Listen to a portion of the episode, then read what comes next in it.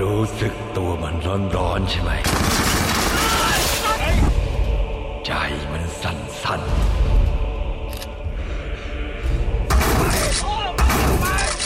ฉันก็เริ่มต้นเหมือนนายนั่นแหละ แต่อย่าเป็นอย่างฉันก็แล้วกัน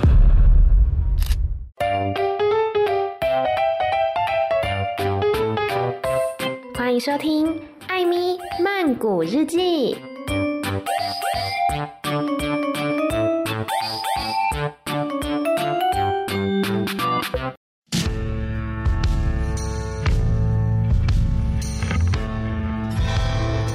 萨瓦迪卡，米娜卡，今天呢又是艾米看泰影的时间了。今天要介绍的这部电影呢，叫做《通灵少年二零二零》，不是通灵少女哦，是通灵少年，而且是二零二零版。泰文片名呢叫做《zom come on web》，这是一部在去年的时候在泰国上映，然后今年上半年的时候台湾也有上映的电影。男主角呢叫做 Win，由 Mark 饰演。Mark 今年三十岁，二零一零年的时候以《爱的阴霾》这部戏出道。那他在出道之前是一名柔道运动员，而且呢还曾经在泰国的青少年竞技柔道比赛当中获得过名次，算是非常厉害。那他在二零一六年的时候呢，有一部很有名的作品，跟雅雅一起合作的，叫做《人生波动》。然后在今年二零二零年，他有另外一部戏，哇，收获了各国粉丝，就是《我的法定老公》。这部戏真的很红诶，就是在各大的那种泰剧讨论平台网站上面，都会看到有人在讨论这部戏。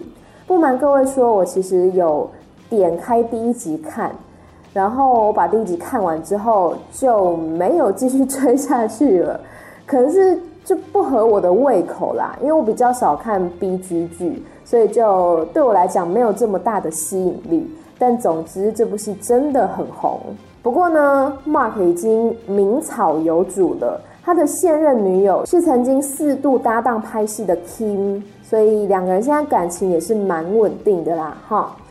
好，那为什么这部电影会叫做《通灵少年二零二零》呢？就是因为在他之前还有一个二零零五年电影叫做《通灵巫师》。那《通灵巫师》跟《通灵少年二零二零》，呃，两个故事基本上你要把它合起来看，或者是分开来看都可以。就等于说你没有看二零零五年那一部《通灵巫师》的话，也是完全看得懂这一部《通灵少年二零二零》的。因为像我就是没有看，只是说它里面有一些角色是从两千零五年那一部延续下来的而已。那这两部电影呢，都是泰国导演皮亚潘所指导的。皮亚潘这位导演呢，特别擅长拍恐怖片，之前拍过《我的鬼前任》、《我的鬼前任二》，还有《牙签鬼》等等。好啦，那接下来呢，就来了解一下，到底《通灵少年二零二零》是一个什么样的故事呢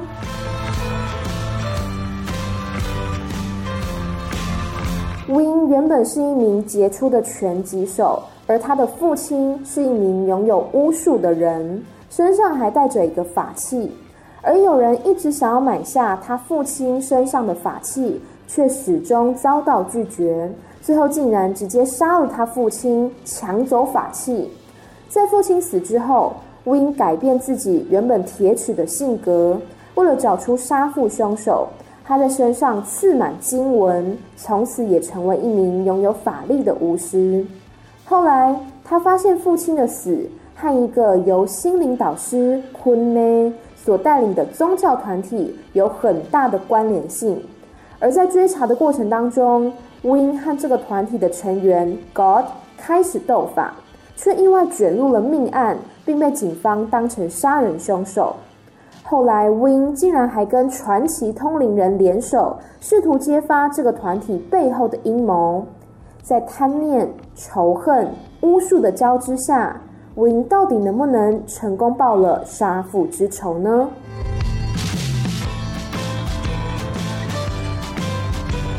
有很多人都把这部戏定义为是恐怖电影，可是我真的觉得倒不至于。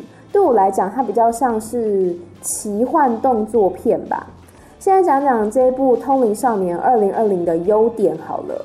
首先，我要称赞的就是反派，演反派的 God 真的是演得让人恨得牙痒痒。那个哇，作恶的时候脸上那个贱贱的表情，邪恶的表情，哇，真的是演得超级好。而且他那一种反派的强大气场是很惊人的，因为那个眼神就是真的很邪恶，你看了就会很害怕，说他会不会真的用什么法术来对付你的那一种。我觉得可以说有一半的原因，我是为了他才做这一集的，因为我真的觉得他演得超级好。而且我后来才知道，God 就是那个反派，他有演过《天生一对》，不是假偶天成，是。那个古装剧很红的古装剧《天生一对》，他演罗王索拉萨。那因为戏里面罗王索拉萨他是那种传统的泰式发型，还有留着大胡子。但是呢，God 在这一部《通灵少年》里面是一个光头的造型，所以反差非常的大，我有点认不出来。当然，除了 God 之外呢，男主角 Mark 他也是非常的有突破，因为这是他第一部武打片。片中，他把一个巫师的那种邪魅气质，还有施法时候的歇斯底里，也是演得很到位。尤其有一段，他是被关到那个监狱里面，然后脖子啊、身上啊被上了枷锁，一步一步拖着铁链前往监狱的路上，那个眼神也是非常的惊人。光看那个充满了愤怒跟邪魅的眼神，真的很难将他联想到浪漫爱情喜剧的男主角身上。所以我觉得这一部戏的演员哈演技是都还不错啦。那除了演技非常好之外呢，我觉得电影整体的气氛营造也是都有在水准之上。例如说男主角他被追杀时候的紧张感，或是跟反派斗法时候的愤怒感。还有呢，在戏中人中了巫术之后，比如说从嘴巴里面吐出蝎子啊，或是各式各样的小虫从皮肤底下窜出来等等，这些画面的氛围，我觉得是可以让人进入情境的。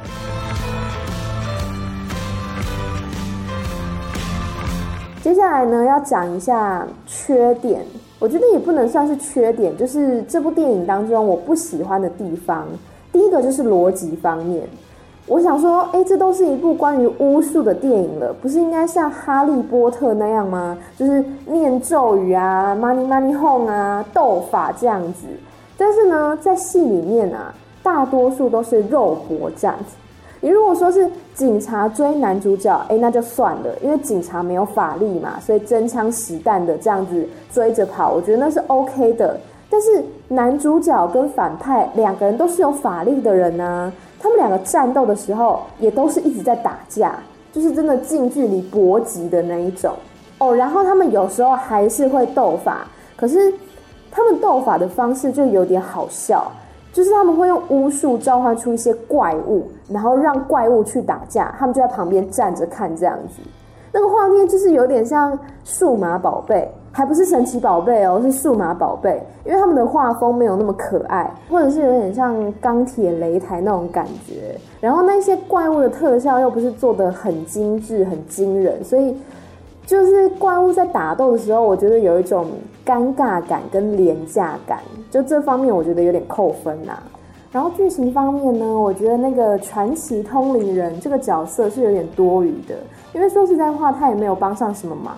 感觉就是为了硬要跟二零零五年那个前作呼应，而硬把这个角色给安插进来。而且一开始的时候，你根本不知道他到底是正派还是反派，就会有一点疑惑啦。然后那个坤妹，就是那个宗教团体的头头。根本战斗力超级弱，他遇到什么事情都反问说：“你在说什么？明明就没有这样的事啊！”然后任人宰割，根本完全什么法力都没有，完全不知道他是怎么当上这个集团的老大的。总之，我觉得这一部《通灵少年2020》呢，最大的败笔在于说主角之间的斗法不够多，张力不够大，就是他们在杀一些小喽啰的时候都用巫术，那个就很好看。因为就是像有点像泰国那种下蛊一样，有点邪教电影的感觉。可是呢，回到主角之间又变成动作片的画风，就会觉得有一点本末倒置吧。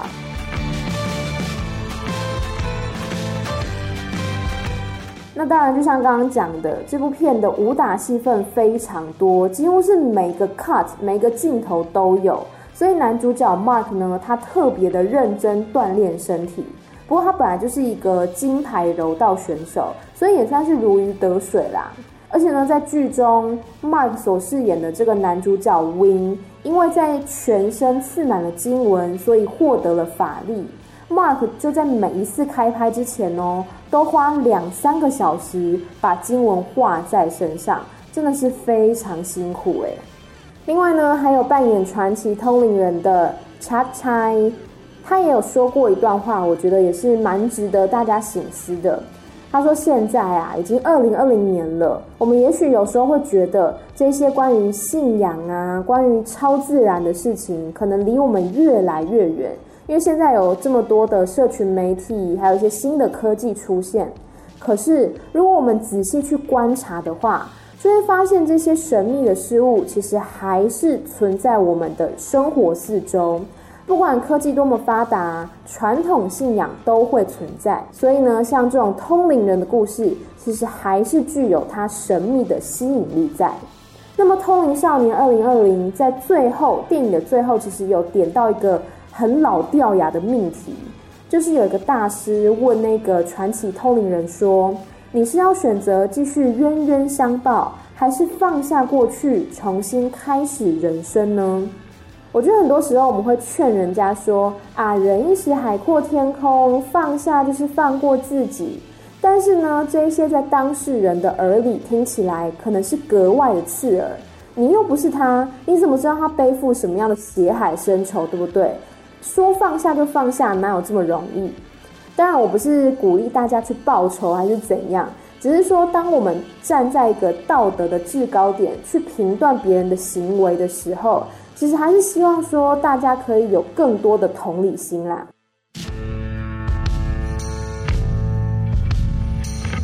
那其实刚刚讲到说，男主角他是透过把经文刺在身上才获得了法力。其实，在泰国一直以来都有这种所谓的赐符，赐是刺青的刺，符是符咒的符，这样子的一个文化。这种法力赐符呢，是不同于一般的纹身。八字的那个师傅呢，会一边赐符，一边念经文加持，然后赐符完毕之后，会洒圣水跟贴金祈福等等。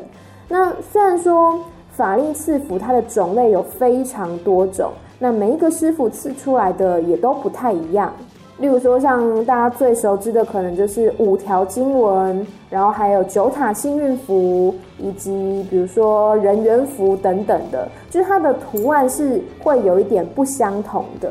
所以你看，很多泰国人其实身上都会有这一类的这个刺青，因为他们觉得是可以保佑自己，然后让自己的这个运势亨通。像安吉丽娜·裘丽就曾经到泰国的龙波本庙，也是一个很有名的刺这种符咒的地方，她就曾经到这边来刺过。所以不管你信不信啦，我觉得都算是一个蛮有趣的文化。讲到这个呢，就让我想到我在看这部电影的时候，一直想到有一个综艺节目，好像不能叫它综艺节目，这样有点不太尊敬。有一档俄罗斯的节目叫做《通灵之战》，我不晓得大家有没有看过。我曾经好像看过一些片段吧。这个节目其实非常久了，它从两千零七年播出第一季，然后到现在已经有二十季了。它就是找很多很多的灵媒或是通灵人，然后每一集会需要解决一些案件等等。然后这些通灵人呢，他们用各式各样的方式。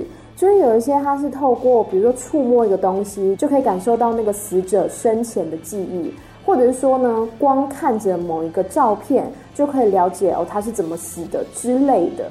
总之，我觉得《通灵之战》这一个节目呢，算是蛮怎么说？如果你是相信超自然能力的人，应该会蛮喜欢这档节目的。像我就是蛮喜欢这方面事情的人。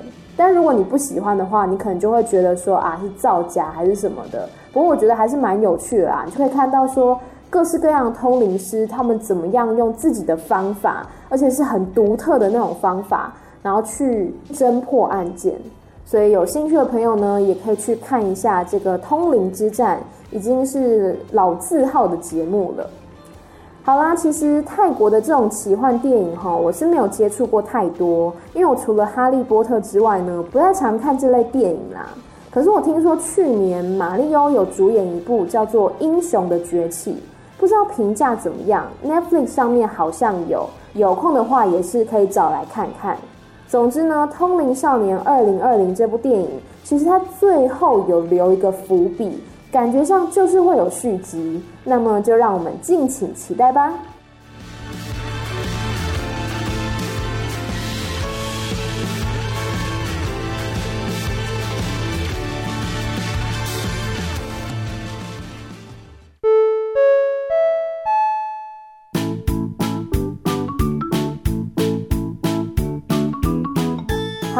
下来呢就是我们的泰语小教室了。今天要教的第一个单字呢叫做成功，因为刚刚讲到说这部电影里面有跟一个宗教团体、一个心灵成长团体有很大的关联性。那通常这一类的所谓宗教啊，或是心灵成长团体，他们常常会告诉你说啊，如果你要成功，你要相信自己，然后你要怎样怎样。就是说实话是没有错，可是如果说，哎，用一些旁门左道来引导你的话，或是去敛财的话，我觉得就不太好啦。好，成功这个字怎么讲呢？叫做 “kwan samlet”，kwan samlet，kwan 它其实是一个呃字根，一个前缀词，通常是加在形容词的前面，就会变成名词。所以 some red 是成功的形容词，那 come some red 就变成成功的名词。